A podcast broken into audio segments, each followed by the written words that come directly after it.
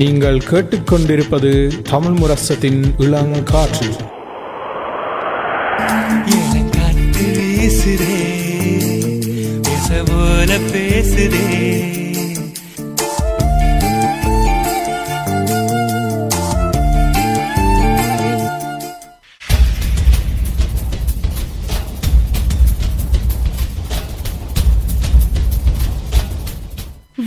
வைத்திருப்போம் சமுதாயத்தின் மீதான ஒரு தேடல்.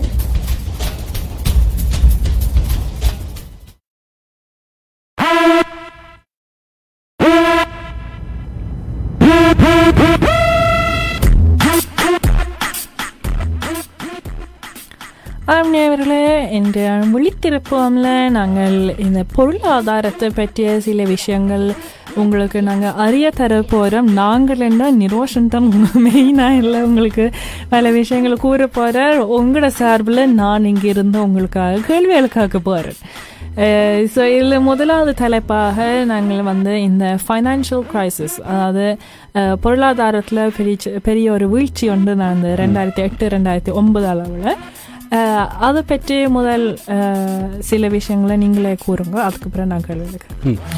ஆஹ், எல்லாத்துக்கும் முதல்ல பொருளாதாரம் என்றால நிறைய பேருக்கு வந்து மேபி சில பிடிக்காத தலைங்களா இருக்கும். ஆனால் இது கொஞ்சம் கேட்டீங்க என்றால் எதிர்காலத்தில் பொருளாதார வீழ்ச்சி வந்தால் என்ன மாதிரியான நீங்கள் கையாளலாம்ன்றதை நாங்கள் பார்க்கலாம்.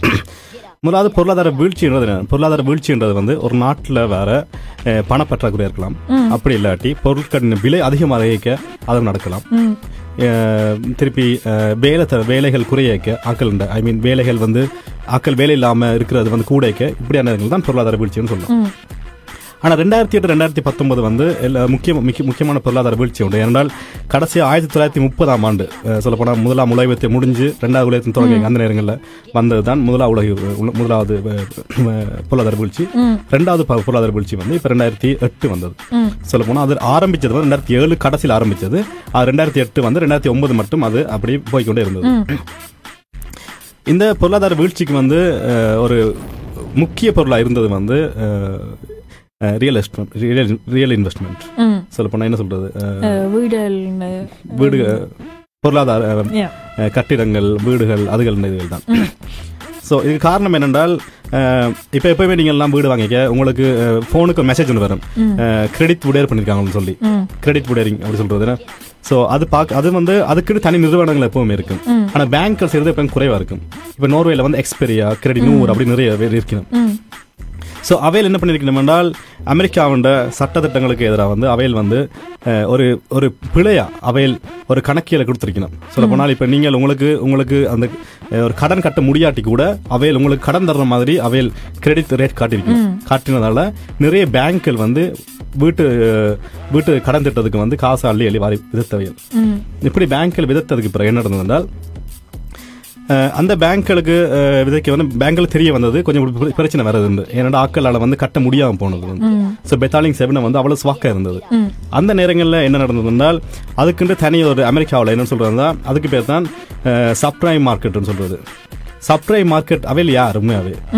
அது என்னென்றால் உங்களுக்கு காசுகள் கட்ட முடியாம இருந்தாலும் அவையில் அந்த காசை வாங்கிடணும் ஒரு பேங்க்ல இருந்து உதாரணத்துக்கு இப்ப நான் வந்து ஒரு பேங்க்ல டிஎன்பியில் உதாரணத்துக்கு கடன் இது பேங்க் வீட்டுக்கு கடன் வாங்கியிருக்கிறேன். ஸோ பேங்க்குக்கு தெரியுது என்னால் வந்து அந்த கடனை கட்ட முடியலண்டு அப்போ sub sub sub prime market என்ன பண்ணுமென்றால் டிஎன்பிட்ட ஓகே நான் அவர்கிட்ட இருந்து காசை வாங்கி எடுக்கிறேன் அப்படி என்று எடுக்கும். எப்படி எடுப்பினம் அதை எடுத்துட்டு அவைகளுக்கு என்ன இந்த வீட்டுன்ற பெருமதியை கு- விலை கூடும் அவையில் பார்க்கறது எப்பவுமே. வீட்டின் பெருமை விலை கூடும் வீட்டு விலை கூடக்க அந்த வீட்டை வித்து அதுல வர லாபத்துல அவைய லாபம் பார்க்கலாம்னு பாக்குறது இவர் என்ன பண்ண வேண்டால் இப்படி நிறைய பேர்கிட்ட சொல்ல போனா நிறைய எந்தெந்த பேங்க்கள் பாதிப்பா இருந்தோ அப்படி எல்லார்ட்டையும் அவையில் இந்த ஃபோதரிங்க எல்லுகளை வாங்கின கடனை வாங்கினவை கடனை வாங்கி நிறைய தொகை சேர்ந்ததுக்கு பிறகு அவையிலாலேயே கடைசியில அதை இது பண்ண முடியாம போயிட்டு அப்ப என்ன நடக்கும்? அவையில் அதை யாராவது விற்கணும் யாராவது ஒரு ஏமாந்தவன் இருக்கிற இருக்கிற மாதிரி யாராவது விற்கணும் அப்ப விற்க அவையில் நிறைய சேர்ந்து உண்டா விற்க வந்து அப்ப அந்த இன்வெஸ்டர்ஸ் மூலதன முதலீடு செய்யறது. அவையில் ஹெட்ஜ் ஃபண்ட் ஃபார் வாழ்த்தர்னு சொல்றது. ஹெட்ஜ் ஃபண்ட் ஃபார் வாழ்த்தர் வந்து நிறைய காசுகளை வந்து இன்வெஸ்ட் பண்ணி அது மூலமா லாபம் பாக்குறாங்க இப்படியே நாட்கள்கிட்ட வந்து அந்த சப்ரை மார்க்கெட் வந்து அதை வித்தது அப்படியே எல்லாத்தையும். அது என்னன்னா கடன்களை வித்தது. என்ன?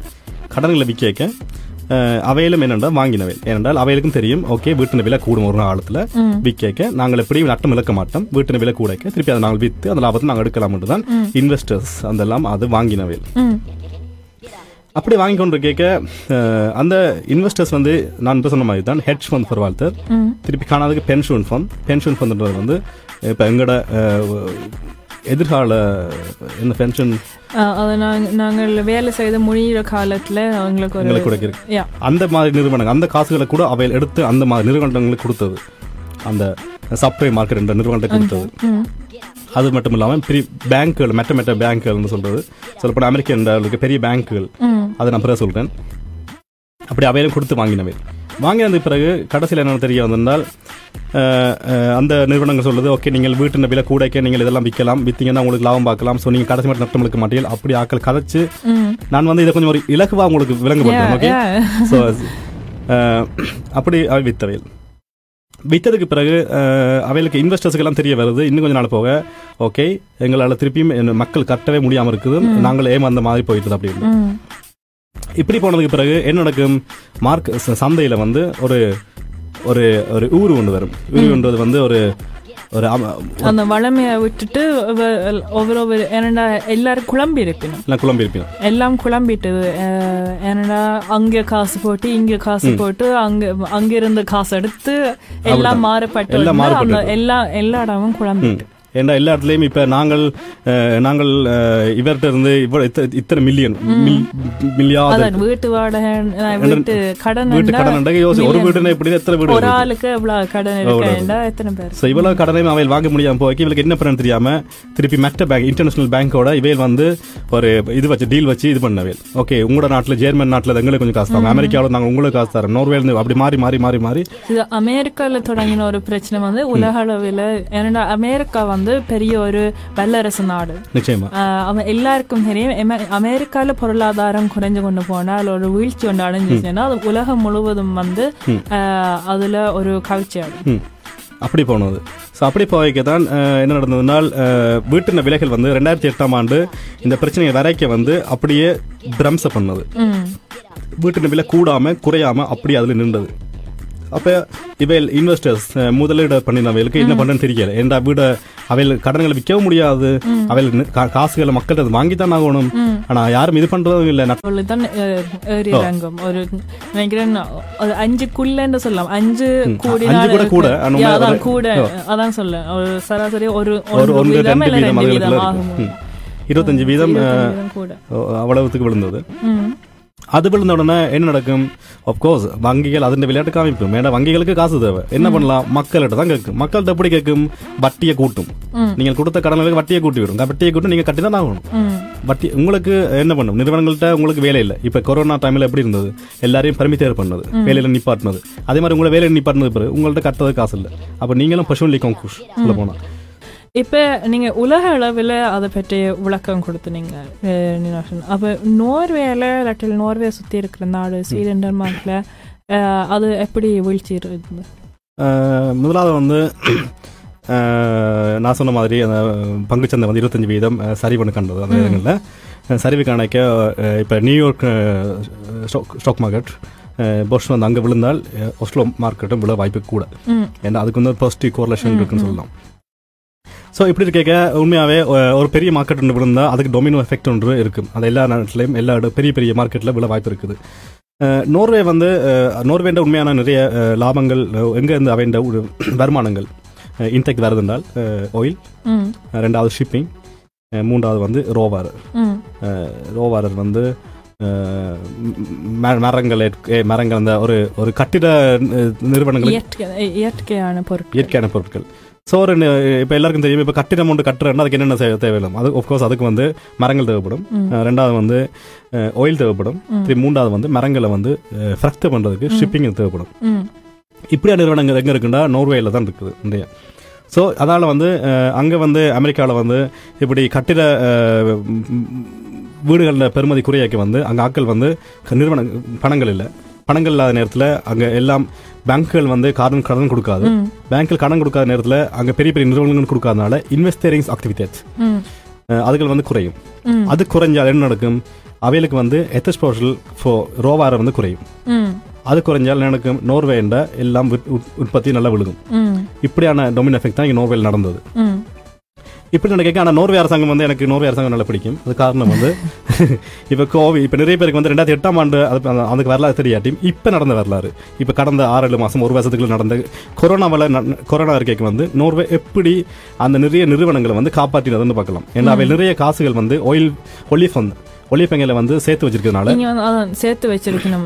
எண்ணெயில வந்து லாவங்களை வந்து சேர்த்து சேர்த்து வச்சு ம். அஹ், தற்செயலமா இங்க நோர்வேல உலக அளவுல ஏதாவது திருப்பி ஒரு வீழ்ச்சி வந்தா அஹ், அதுக்கெல்லாம் அதுல, வாய்ப்பு. அதான் இங்க கூட ஏதோ சொல்லியிருக்கணும். அஹ், நோர்வே நாட்டு இப்ப நீங்க எத்தனையோ தரம் இடிச்சு கட்டலாம். அவ்வளோத்துக்கு அவ்வளோத்துக்கு.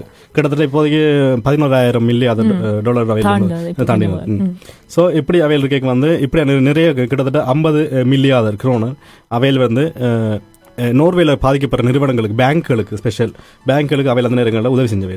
இது மூலமா வந்து நோர்வேல இருக்க பேங்க்குகள் வந்து எந்த பெரிய ஒரு ஆபத்துண்டும் அவையில் நில நோக்கியல காரணம் வந்து நோர்வே அரசாங்கம் வந்து காப்பாத்தினவை. இதுக்கு நிறைய எங்கள் இங்கத்தியான் வங்கி வந்து நன்றி கடன் பட்டிருக்கு நினைக்கிறேன் நடையும்?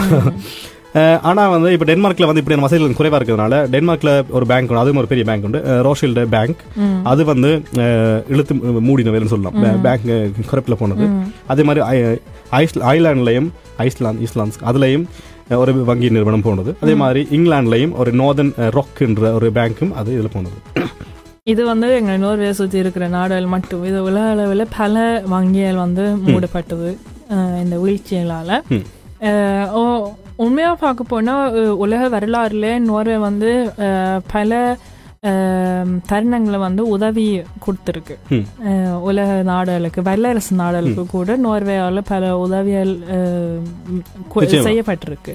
இப்படி பொருளாதாரத்துல கூட மட்டும் இல்லாமல் வேற வேற துறைகளிலும் கூட அஹ், நோர்வேயால வழங்கப்பட்டிருக்கு. நிச்சயமா. உலகத்திலேயே வந்து அதிக பென்ஷன் ஃபண்ட் அது பர்வால்த்த பண்ற நாடு வந்து நோர்வே தான். உலகத்துல இன்னைக்கு அது இன்னும் பெருமையா இருக்குது. இவ்வளவு காசு இது பண்ணி கொண்டிருக்கிறோம் அஹ் அப்படி இதுதான் ஃபைனான்ஸ் கிளாஸ்ல ஒரு குட்டி ஒரு விளக்கமா நான் உங்களுக்கு சொன்னான். ஏன்னா எங்களுக்கு நேரம் பற்றாக்குறை இருக்கனால நான் உங்களுக்கு எவ்வளவு என்ன சுருக்க முடியுமோ அவ்வளவு சுருக்கி நான். ம். ஸோ இது நான் உங்களுக்கு சீரியஸா கதைக்கல. என்ன கொஞ்சம் காமெடியா இல்ல, கொண்டு போய் இது yeah. பண்ணா ஈஸியா இருக்கும். ச- இப்ப அதே மாதிரி இப்ப நடக்கிறதுக்கு இல்ல எப்பயும் நடக்கிறதுக்கு வாய்ப்புகள் இருக்குது. ஆனா இப்ப ஒருக்க நடந்ததுல இருந்து நாங்க பல விஷயங்கள் அறிந்து இருக்கிறோம். ஆனாலும் இன்றைக்கு வந்து சில உதாரணங்கள் இருக்கு. இப்ப வேற ஒரு வல்லரசு நாடு. அமெரிக்கா ஒரு வல்லரசு நாடு இன்னொரு வல்லரசு நாடு சைனா. சைனால இப்ப இப்படியான ஒரு வீழ்ச்சி நடக்கிறதுக்கு வாய்ப்புகள் தெரியுது.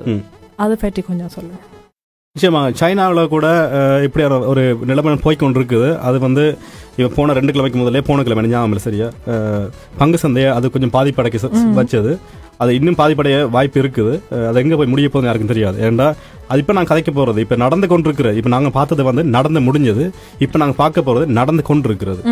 அது வந்து எவர் கிராண்ட்னு சொல்லி ஒரு பெரிய ரியல் இன்வெஸ்ட்மெண்ட் அந்த ஒரு கம்பெனி ஒன்று தான் அது வந்து என்னென்னால் அது வந்து சைனாவிலேயே ரெண்டாவது பெரிய ஒரு கட்டிட நிர்மாண ஒரு ஒரு தொழில் ஒரு ஒரு ஒரு நிறுவனம் ஸோ இவையிலும் முதலாவது நாங்கள் பார்த்தது ரெண்டாயிரத்தி எட்டாம் ஆண்டு ரெண்டாயிரத்தி ரெண்டாயிரத்தி எட்டாம் ஆண்டு வந்த பங்கு பொருளாதார வீழ்ச்சியிலையும் முதலாக இருந்தது வந்து ஒரு கட்டிட நிறுவனங்களால் தான் இப்படி நடந்தது இதுலையும் கட்டிட நிறுவனங்கள் தான் முன்னுக்கு நிற்குது ஸோ இது வந்து சைனா சைனாவில் எவ்வளோ சனத்தொகை அதுலேயும் உலகத்தில் இப்போ சைனாவில் ரெண்டாவது பெரிய இதுன்னா யோசிப்பாங்க அவ்வளோ பெரிய ஒரு நிறுவனம் தான் இப்போ பேங்க் கரப்டில் போகிறதுக்கு வாய்ப்பு கூடவா இருக்குது இதுவும் ஒரு real estate company real estate company தான். வீடுகள் யா அஹ் வீடுகள் மட்டும் இல்லாமல் காணியால் கூட அஹ், ம். வாங்கி வைக்கிற ஒரு நிறுவனம் ம். அஹ், அப்ப இப்படி ஒன்று மீண்டும் நடந்தால். அஹ், இப்ப கேட்டுக்கொண்டிருக்கும் நேர்கள் மட்டும் இல்லாமல் இப்ப இங்க இருக்கிற மக்களுக்கு எப்படியான வாயில அது பாதிக்கப்படும் இப்படி கணக்கு முதல்ல வந்து வந்து எனக்கு அந்த இந்த நிறுவனங்கள் இருக்க லைட்டாக என்னென்னு பார்ப்போம். இவையில் என்னென்ன இப்படி பண்ணிடணும் ம். ஏன்னா இப்போ இதால வந்து கட்டிட நிறுவனங்கள் மட்டும் இல்ல அது சார்ந்த மற்ற துறைகளும் பாதிக்கப்படும். நிச்சயமாக. ஏன்னா முதல்ல வந்து எவர் கிராண்ட்ன்றது ஆக்கள் இப்போ அது சின்ன நிறு- நிறு- நிறுவனம் தானே. சைனாவில் தானே இருக்குது. நோர்வேக்கு என்ன பாதிப்பு வரப்போகுது? குட்டி நிறுவனம் அப்படி பார்ப்போம். உண்மையாவே எவர் கிராண்ட் வந்து சைனாவில் ரெண்டாவது பெருசு. உலகத்துல வந்து ஐநூறு பெரிய கம்பெனியில் இதுவும் உண்டு. ஸோ இப்படி இருக்குது. ஸோ இது வந்து கிட்டத்தட்ட அந்த கம்பெனியில் மட்டும் ரெண்டு லட்சம் அஹ், ஆட்கள் வேலை செய்யணும். இதுல மூன்று தசம் எட்டு மில்லியன் ஆட்களுக்கு வந்து அந்த நிறுவனம் வந்து ஒரு இன்டெரக்டா வேலை கொடுக்கணும்.